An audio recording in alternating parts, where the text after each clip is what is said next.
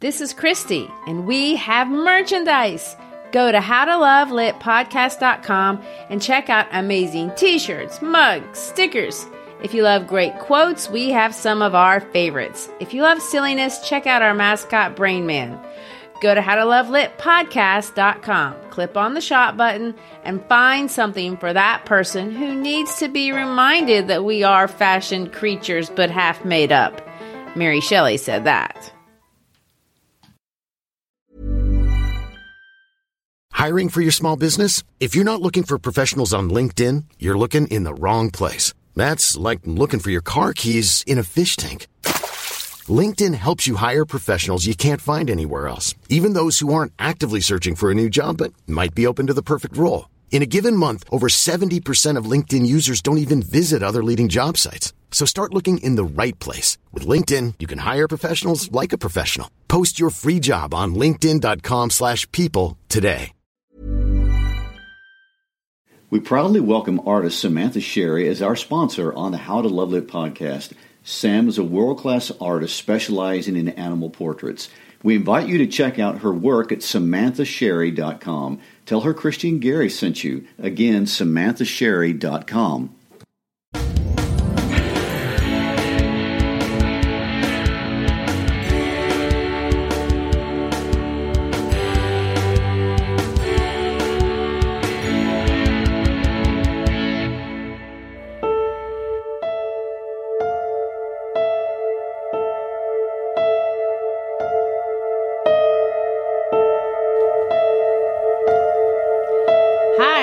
Hi, Schreiber. And I'm Gary Schreiber, and welcome to the How to Love Lit podcast.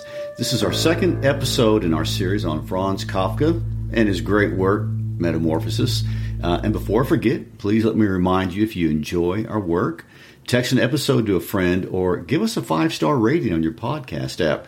It's through sharing that we grow, and we hope our work is resonating as an educational resource and that it's worth sharing. Um, so last week we talked about Kafka's life in the beautiful city of Prague at the cusp of the turbulent times heading into the turn of the 20th century in Eastern Europe. We talked about his family, the important relationships that influence his work. Uh, we talked about the title Metamorphosis and the beginning of this peculiar Kafka esque novella. The term we still use today when we're referencing bizarre things in our world, and there are many. We also mentioned the many different philosophical movements that were swirling around Europe at this time that had a tremendous influence on Kafka and his work. Christy, I know this is where you want to start us today, starting with the idea of worldview. So let's do it. What is worldview, and why does that matter in regard to literature in general and specifically to Kafka? Yes, that's exactly where I want to start. And yes, worldview does matter, actually, infinitely so. And not just when we're talking about literature, but all of life. And it's worth understanding properly. Uh, the professor, Dr. James Sire, defined it like this He says this worldview is a fundamental orientation from the heart that can be expressed as a story or a set of presuppositions which we hold either consciously or unconsciously about the basic constitution of reality. And that provides the foundation on which we live and move and have our being. Now, that sounds like a dictionary definition. I know it does, and something you'd read in a class textbook. But what it means is how you see things in the world is dependent on a lot of factors inside your head. It's bigger than your morals or your religion or your family or your culture, but all those things influence how you look at the world.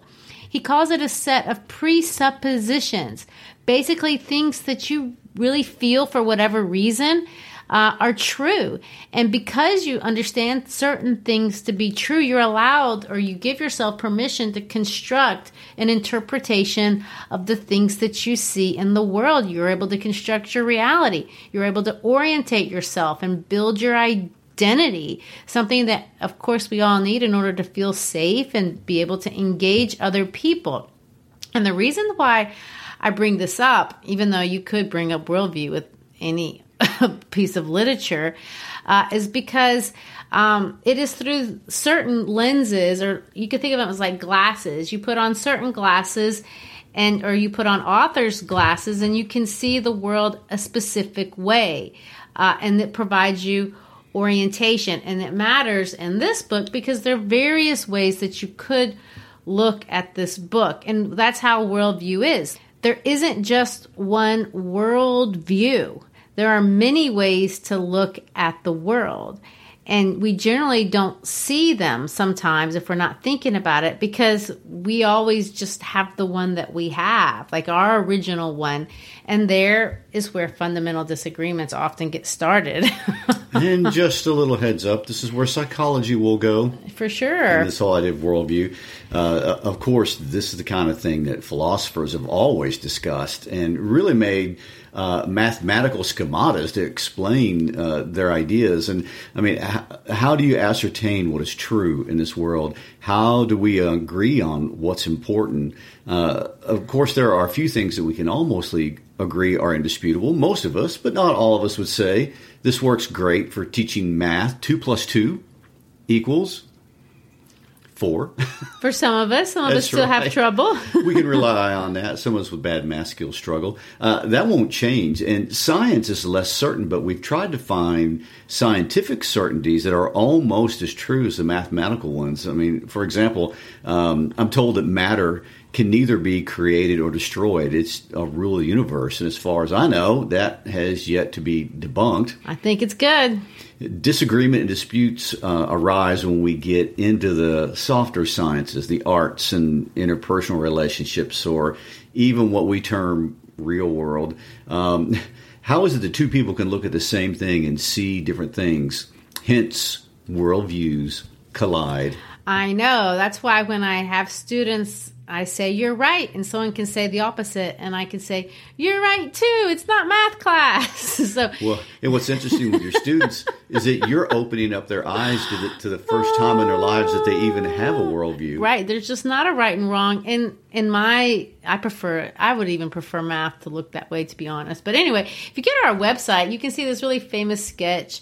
Uh, that I've used in class to to illustrate what we're talking about. It's this optical illusion from a German postcard, actually originally from 1888, but it was later adapted by a British cartoonist named William Ely Hill. He put it in a humor magazine in 1915, which, by the way, is the same year that the Metamorphosis came out. And he titled it My Wife and My Mother in Law, which shows you that the mother in laws have been around for a long time. Because when you look at the sketch, and I know most people have seen it, but if you haven't, check it out on our website some people look at it and they'll see a beautiful woman, and other people will look at it and they'll see a craggy old woman. And sometimes if you look at it one way, you there's no way you can see the other way, and you could actually literally have an argument about what this is a picture of. I see it all the time. And that occurs because of a phenomenon called perceptual bias. Your brain relentlessly tries to make sense of its environment and it uses all types of uh, perceptual shortcuts to do so. And of course, history is the story of how people look at basically everything totally differently. So, what does this have to do with Kafka and his story about turning into a bug? Well, for one thing, just like that picture, you can both be right. When you look at this book and you say this book means this, and another person says this book means this, you can also both be right. And I want to clarify that I'm going what we're going to do today is talk about this book looking at it primarily through a lens that we're going to call existentialism. And that in of itself is controversial for a lot of reasons. One of the things is is existentialism really didn't come around until after Kafka was gone.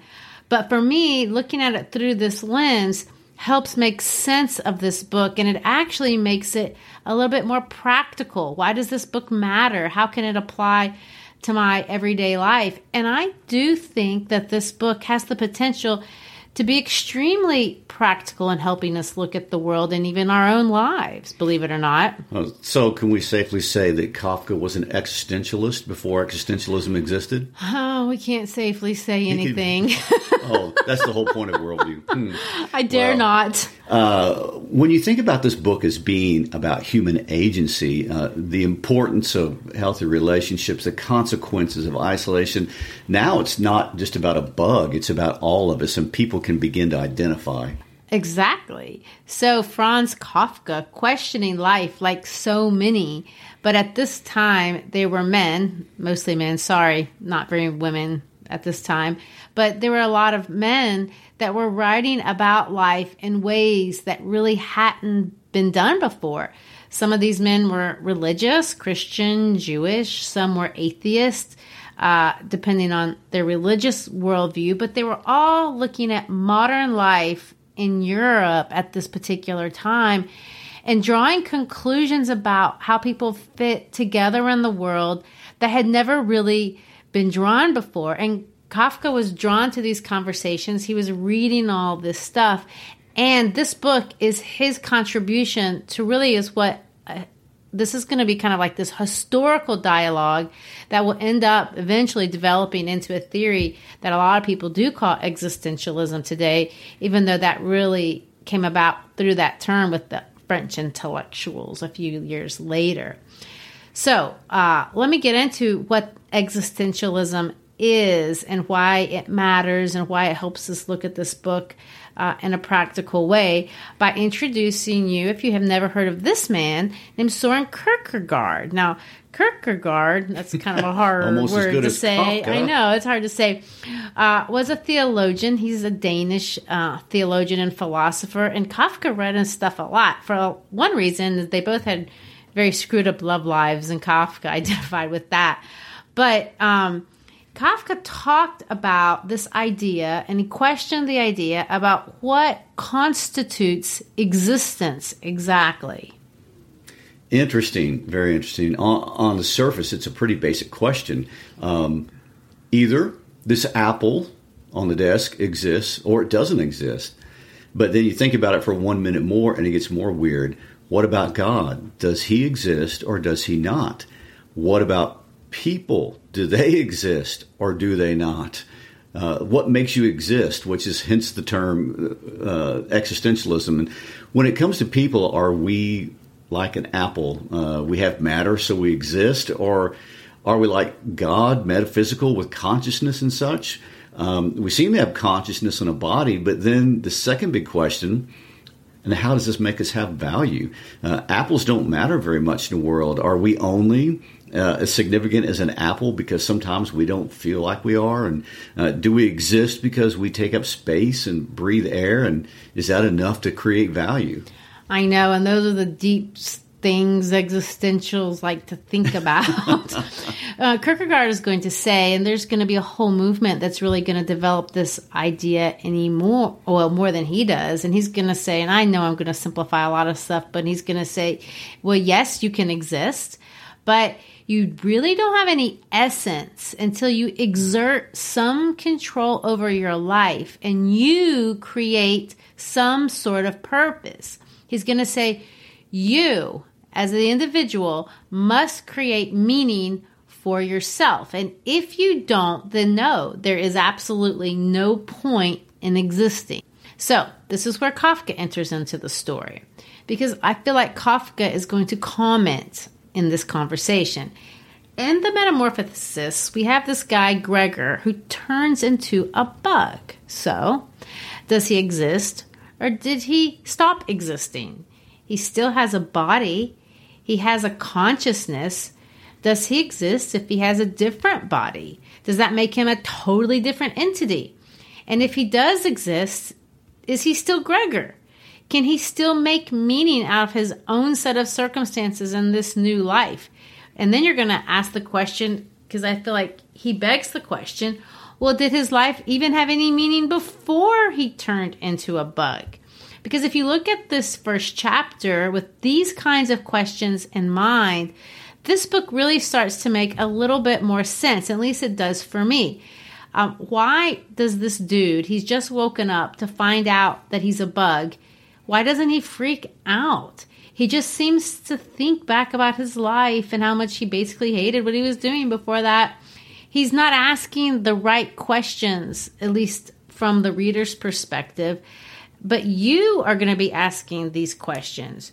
You're going to say, like, in your mind, at least I did, dude, you don't seem to care that you just turned in a bug. Why don't you care that you're not that you're a bug now? Why are you focusing on your job? Why are you worried about the alarm clock? Why aren't you trying to change back into the person that you used to be? What is going on and why are you not freaking out? That was my thought.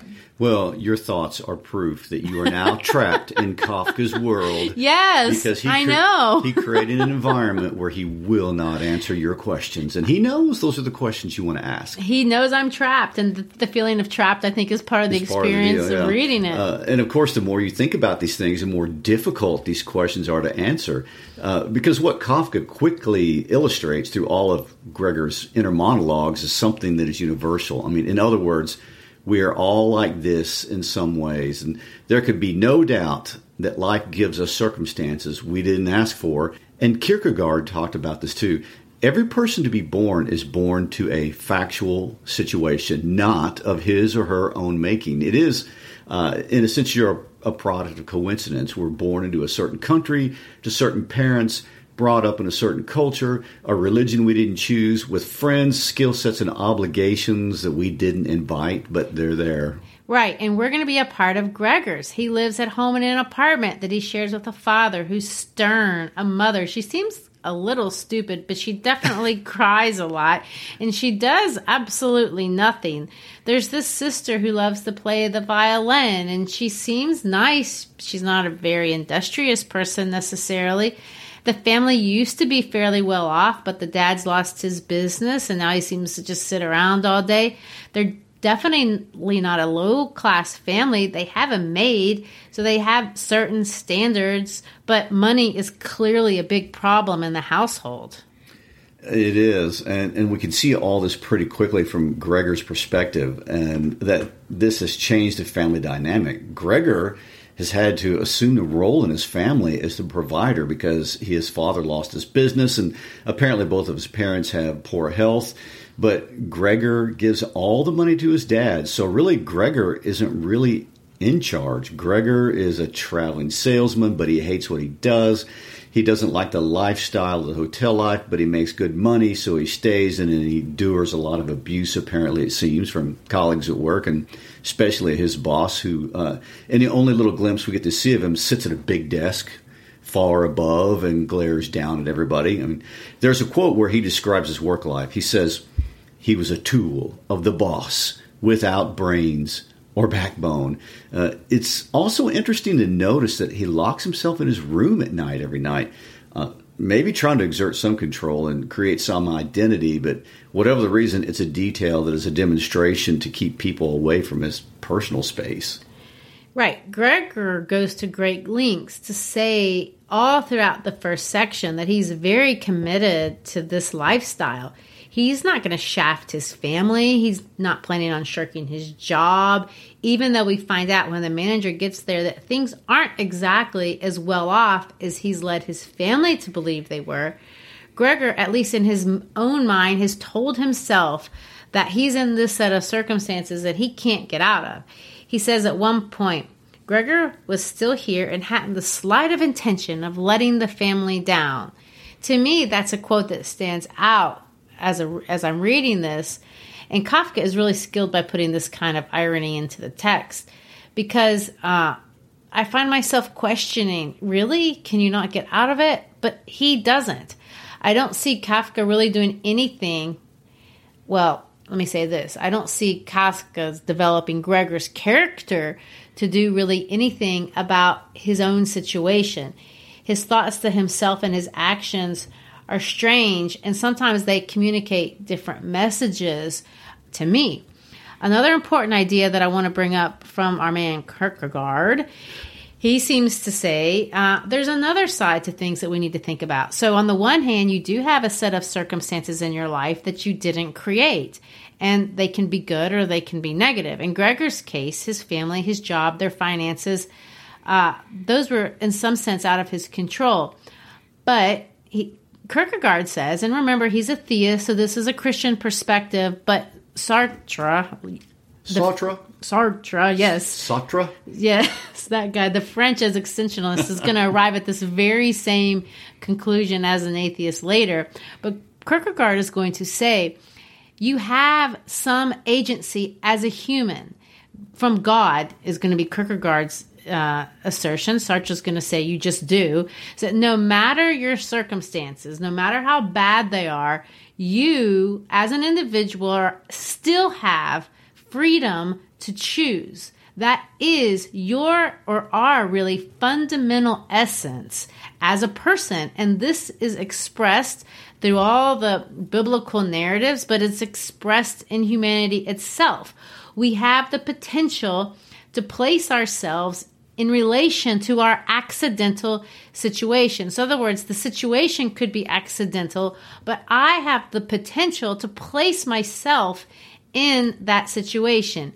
We can choose to own our situation instead of just being unwillingly determined by it. We can choose from new possibilities or we can just make up possibilities if the obvious ones are all crappy. Kind of like if you don't want 2 plus 2 to be 4, just make it 2 plus 2 equals 5. So the existentialists would say. So we we can make stuff up as humans. Some of us will have more options than others, but all of us have choices and personal power to reshape any situation.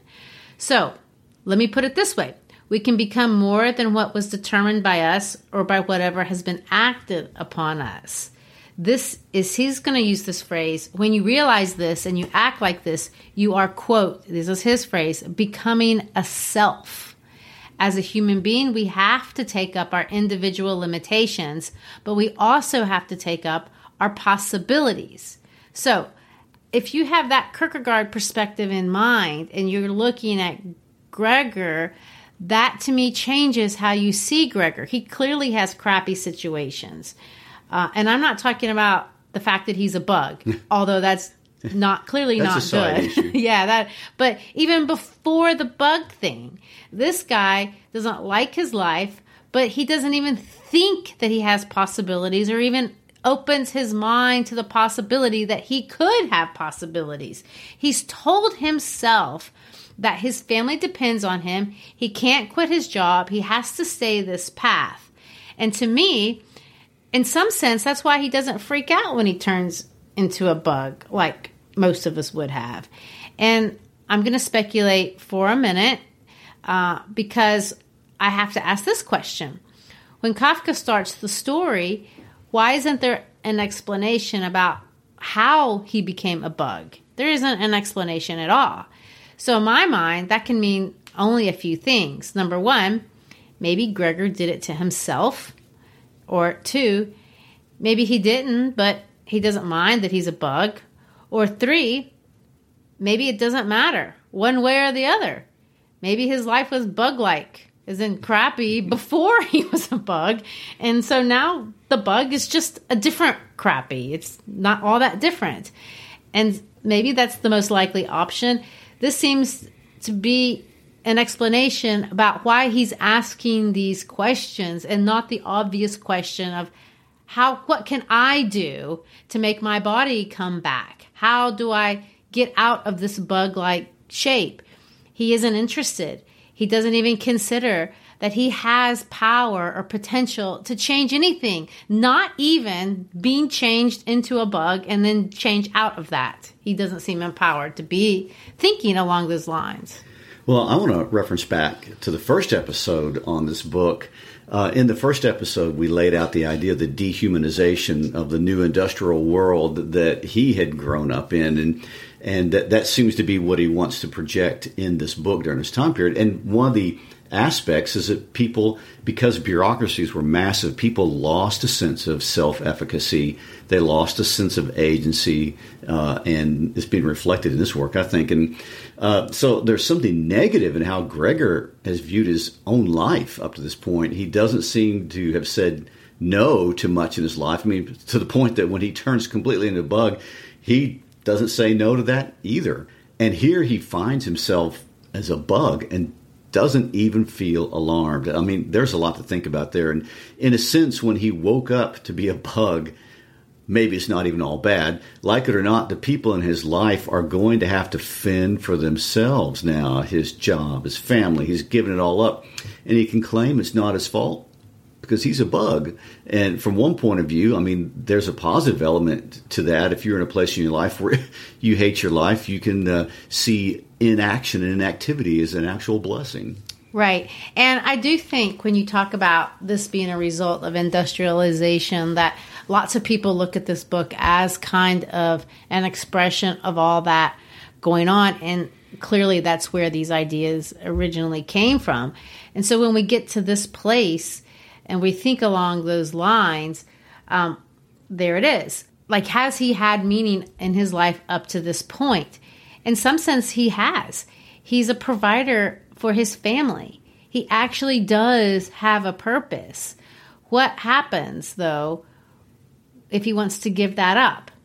It's interesting that the whole way through the book, Gregor always thinks of himself as a person. Like he doesn't think of himself as a bug. But we're going to watch him slowly lose his personhood or his essence. In fact, in each section of the book, Gregor loses something significant. The first thing that is going to go, obviously, is his body. But then you're going to see that he loses fairly quickly, although not immediately, his ability to communicate. Um, he does, I couldn't quite understand if his parents or p- understood him originally through the door. There was some sense that they seemed to, but they understood very little. And then that went away. He also still thinks of himself as the man of the house in part one. But we're going to see that in part two, he loses his job, and then he's going to lose, of course, his standing in the family. So then we have this next big existential question. If a person does not take responsibility for himself or for those around him, what happens? Does he lose his essence? Does he just become a thing among things, kind of like the apple? Does he stop to exist, kind of, if that's how you want to look at it?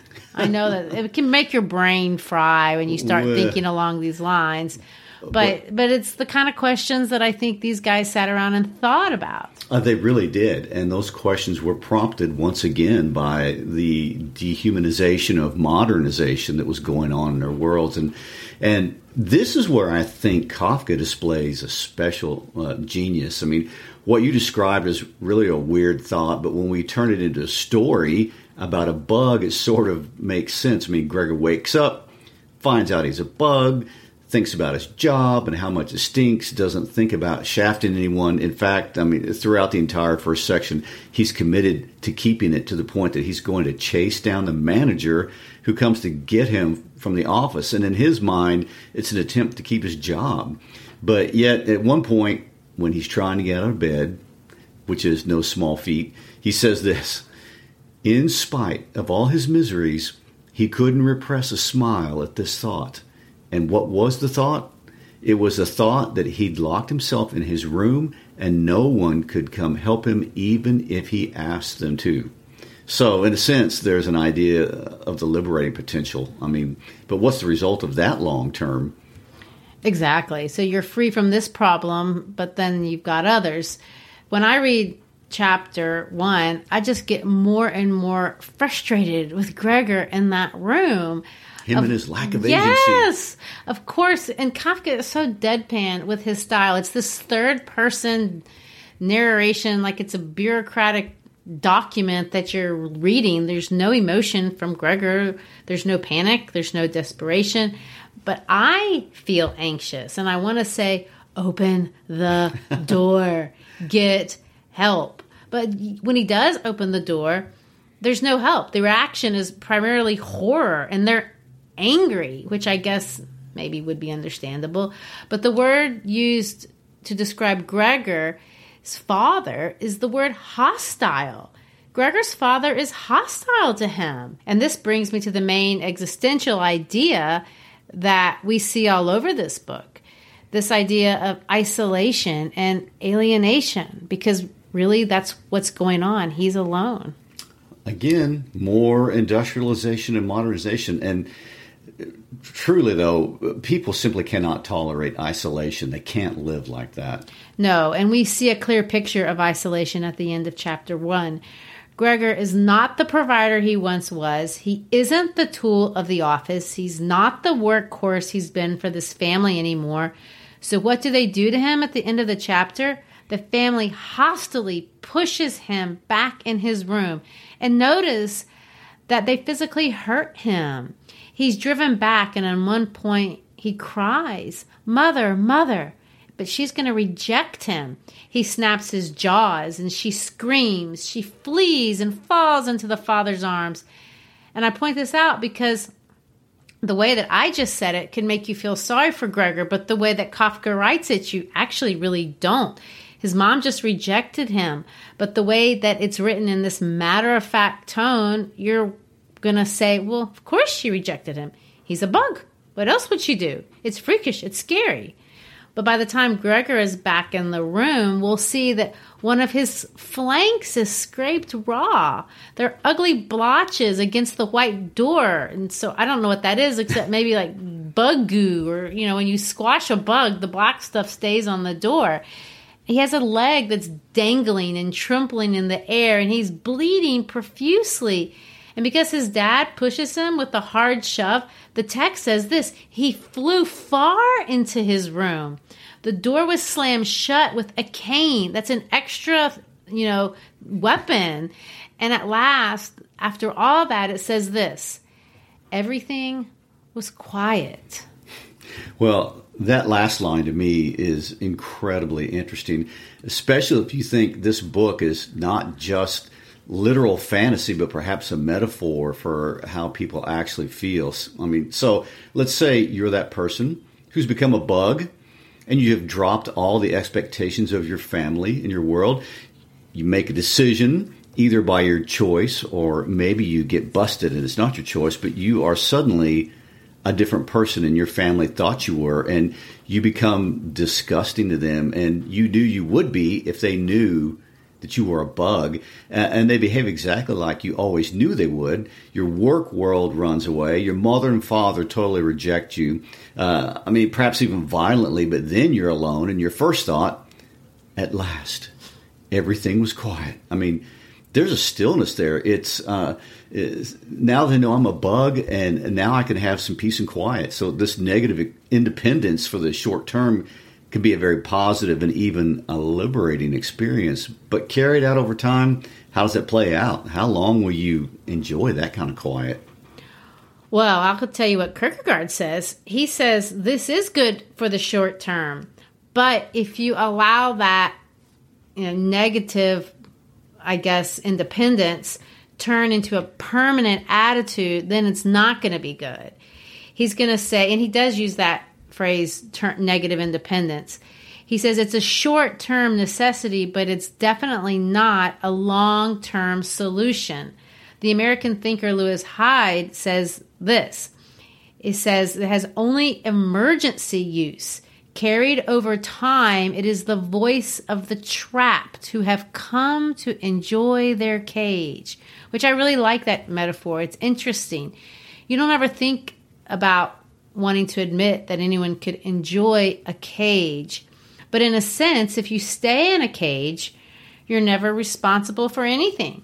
It's a lazy man's attitude toward life, but then again, there's a part of all of us that wants to be lazy at some point. Um, and I think this is the foundational issue of a lot of clinical psychology and therapy getting people to look at their cage, own their cage, admit their cage, and decide what to do about their cage. And uh, but anyway, if we want to go back to our discussion of Madison and the Constitution, I know that was unexpected.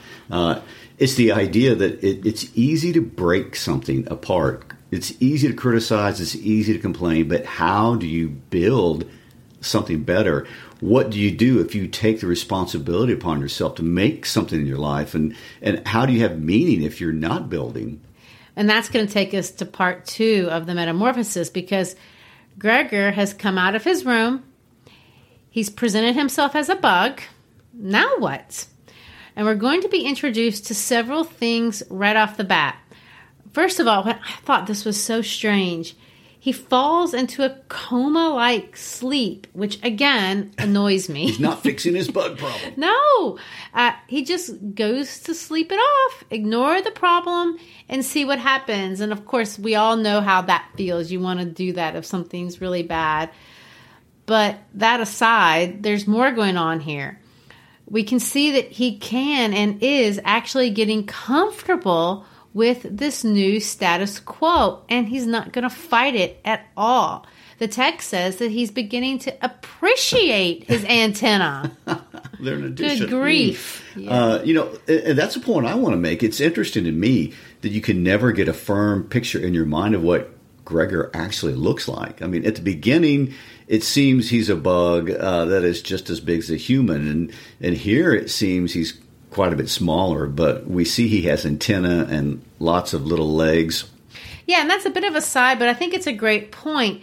Uh, if you feel like you're confused or that you're a bad reader, which is what I thought when I read this the first time and I kept rewriting or drawing in my mind what this bug looks like, uh, you're not confused. When Kafka's book was first published in 1915, Kafka was very emphatic when he was talking to the illustrator about the cover. He says this The insect is not to be drawn, is not even to be seen from a distance. Instead, he gives recommendations that they should illustrate the family or something else like that. But unfortunately, I really don't like the cover. The the original cover features a perfectly normal looking man dressed in a house coat looking distraught as though he might be imagining this terrible transformation but not actually experiencing it. We have a picture of it on our website or you can Google it. I guess Kafka liked it because he kept it. But anyway, back to chapter two and what your point is about uh, the bug guy, Gregor. He has antenna, he has little legs. And finally, we're going to see that that's not all that's changed about him. His tastes have changed. What used to be his favorite food, milk, is now apparently repulsive to him, so much so that he can't even make himself drink it, even though he's starving. There are a couple of different dynamics that I want to bring up uh, with this first little scene in chapter two. And first of all, we see the sister Greta reaching out to Gregor, and it's clear that she loves him. And Greta is taking initiative in a relationship, not Gregor. Uh, Gregor does nothing. He complains about the food, and he says he now has time to consider how best to rearrange his life. But it is Greta really who's going to take the initiative. That's true, and I want to point something else out too. She's not the only one taking initiative. They've gotten into that room, I guess, while he's asleep, and they have taken the key from the inside of the room where he had it originally and they've put it on the other side of the door. The text even points out that the beginning everyone was claiming to get into the room, but that power dynamic has just changed. They control the key now not him. He's given that up. It's interesting. The key has moved from the inside of the door to the outside of the door. Probably an important idea to pay attention to. And um, and, and here's a second point about Greta. Greta is actually showing compassion. I mean, she's bringing in food, and it seems to terrify her, but you know when she does, but she gets her courage and she goes in. She tiptoes in while Gregor watches her from behind the couch and he's behind the couch, and this seems to represent some sort of shame or, or guilt, or at, minimum, at least shame. He won't come out. He won't even connect. And what he does is hope that she notices that he doesn't like the milk she left him and brings him something else to eat. And again, I know I keep saying this, but this annoys me. There's so much about him that bothers me. Are you annoyed by people who don't take agency? I guess so. He doesn't want to take any initiative in getting his own food. He's just going to see if she brings him something that he likes better. And guess what? She does. This brings up another thing to notice. When she picks up the bowl that has the milk in it, she won't touch it. She has a rag on her hands to protect herself from Gregor, from his germs. She's grossed out, obviously, I guess. Yeah, I mean, yeah. she's repulsed. But uh, But in a sense, this is a, a first in her relationship. I mean, she's doing for him. And up to this point, it seems that he's been doing for the family. And so now there's a power shift. And we're going to see a pattern somewhat emerge between these two characters. Greta brings out an array of things to find out what he likes, what he doesn't like, and then she's going to leave. Gregor won't come out until she has left. And in his mind, he says it this way he, he stays hidden, quote, out of a sense of delicacy towards her, so she won't have to look at him. But at this point, as you can tell, since I've been annoyed with him pretty much for this whole book, I find this suspicious. It seems he doesn't want her to see him or him to see her see him. So they never interact directly. And that is how their interactions are going to be from here on out. And I don't know, maybe it's because there's he's a bug or maybe there's some sort of metamorph a meta maybe there's some sort of metaphorical reason for this but I he doesn't like fresh things. That's a point to notice. He doesn't a metamorphosis, like, metaphorical statement. Yes, so many syllables right there. Uh, indeed. Well, uh, first of all, we see that he is being stripped away of everything that had made him him, uh, his taste, his preferences, and uh, the things that make us unique as a person, and uh, those are gone. I mean, he's eating spoiled things, and uh, we're seeing him being cut off from everything. And of course, this is just another form of isolation. And even in what used to be family relationships, there's not a single level of intimacy anymore. No. Greta cleans up after him. She sweeps and she makes the space tidy and that's compassionate, but that's all that there is. Well, yes, and what we also see is a sense of repulsion. I mean, she's repulsed and he's ashamed. And I also think it's important to note that Gregor, for the whole book, but it's brought up here, he understands everything they say about him all the time, but they don't know this. He listens to them talk about him. He runs the door and listens to see if they're talking about him in the other room, and they don't ever know that this is the case. True. And what he finds out, at least one of the things that he finds out, first of all, that the maids quit basically because of him. She uh, wants away from the repulsiveness of this, and he finds out that the mother and sister are having to do all the hard work that she used to do. So they're cooking, they're cleaning. When Gregor was around and providing for them, you know, they didn't have to do that. And now he's watching life without them or out without him, and they've made adjustments.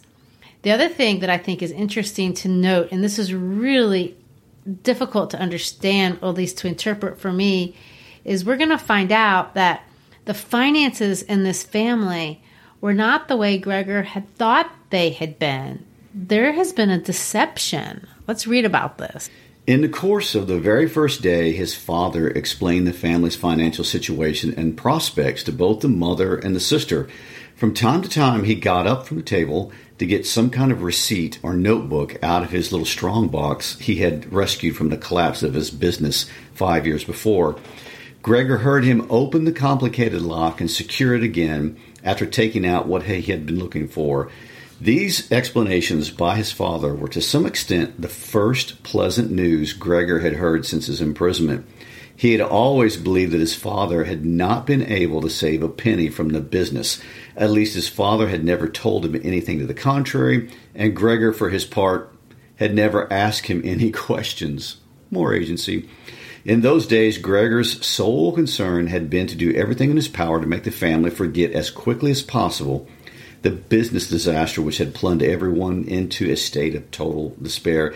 And so he had begun to work with the special ardor and had risen almost overnight from stock clerk to traveling salesman, which of course had opened up very different money making possibilities. And in no time, his successes on the job were transformed by means of commissions into hard cash that could be plunked down on the table at home in front of his astonished and delighted family.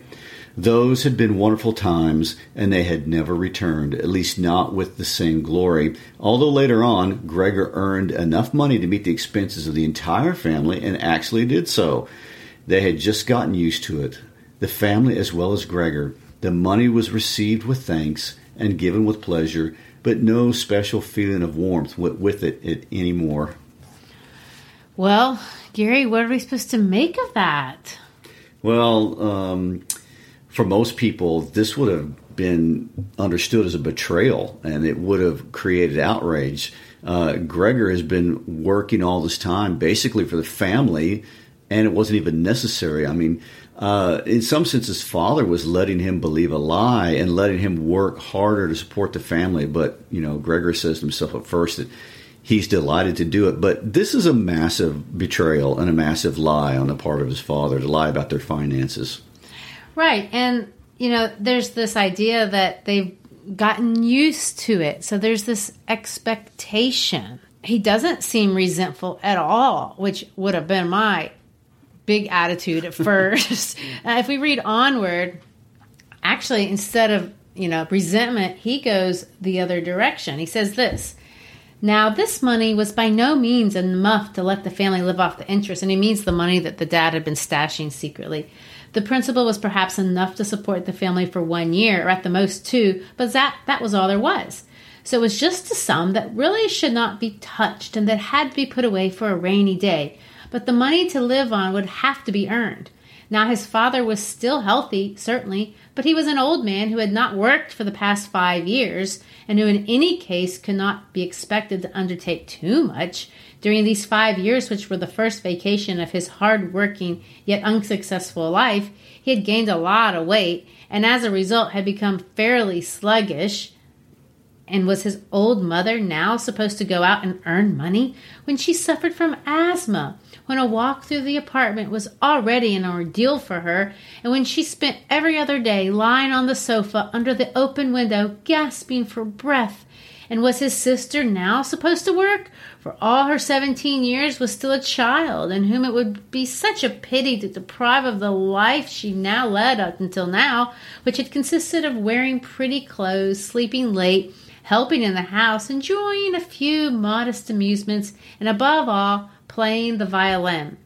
At first, whenever the conversation turned to the necessity of earning money, Gregor would let go of the door and throw himself down on the cool leather sofa which stood beside it, for he felt hot with shame and grief. Hmm.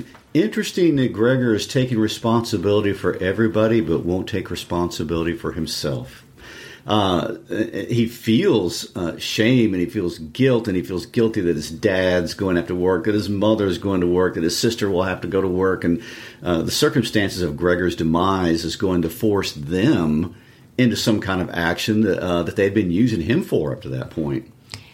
For me, this is the one point in the book where I actually feel a certain amount of empathy for Gregor. It's about time. I know.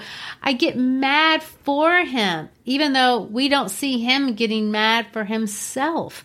How could they have let him go through this and not help? It's outrageous. His father hasn't worked for five years. He's gotten fat, except Gregor doesn't express outrage, just shame and guilt because now they have to go to work. And that makes me mad too. And for a second, I think, well, Gregor, what are you going to do now that you know, now that you have this information? And then I read, what does he do? Well, he lays there, not sleeping this time. He takes a tiny bit of initiative and he's going to push the armchair up to the window and he's going to look outside. And he says that the story says this he would crawl up to the windowsill, propped up in the chair, lean against the window, evidently in some sort of remembrance of the feeling of freedom he used to have from looking out the window. For in fact, from day to day, he saw things even a short distance away less and less distinctly. He's going to do nothing. And in fact, he seems to be losing his vision. And that brings us back to existentialism. Uh, ex- for existentialists, what gives life meaning uh, is choice, and choice is always an action where we connect a reality to, in the world. I mean, choice always means taking responsibility for a certain commitment to the world, and uh, it's through that choice, through that connection to reality, that we find our personal power, if you want to use that expression, or we find our, our value and our meaning. And what we see happening here, it seems, is the exact opposite of that. Choice also means paying attention. It means attending to something in the world. And it seems that Gregor is not paying attention and he's losing his sense to even see the world. I mean, he's losing his sense of freedom. To get back to this expression, he seems to be starting to enjoy his cage. Kierkegaard would say that's not that great. but he's not suffering too much. All of his needs are being provided for. That's true, true. Um, well, we've introduced a lot of heavy terms and a lot of heavy ideas. I mean, we've talked about what it means to have existence, the idea of isolation, shame, and deception in all two chapters. I know. Kafka has covered a lot of ground in 25 pages of relatively plot free bug story. plot free bug story. Uh, well, uh, there's a whole lot more to say. Uh, so we hope you'll come back next week to finish uh, with us this interesting take on some of the darker places in being a human. And don't forget, if you've enjoyed this episode, please share it with someone you know who might like it. Also, give us a five star rating on your podcast app. Be our friend on Instagram and Facebook and visit our website, howtolovelitpodcast.com. Peace out.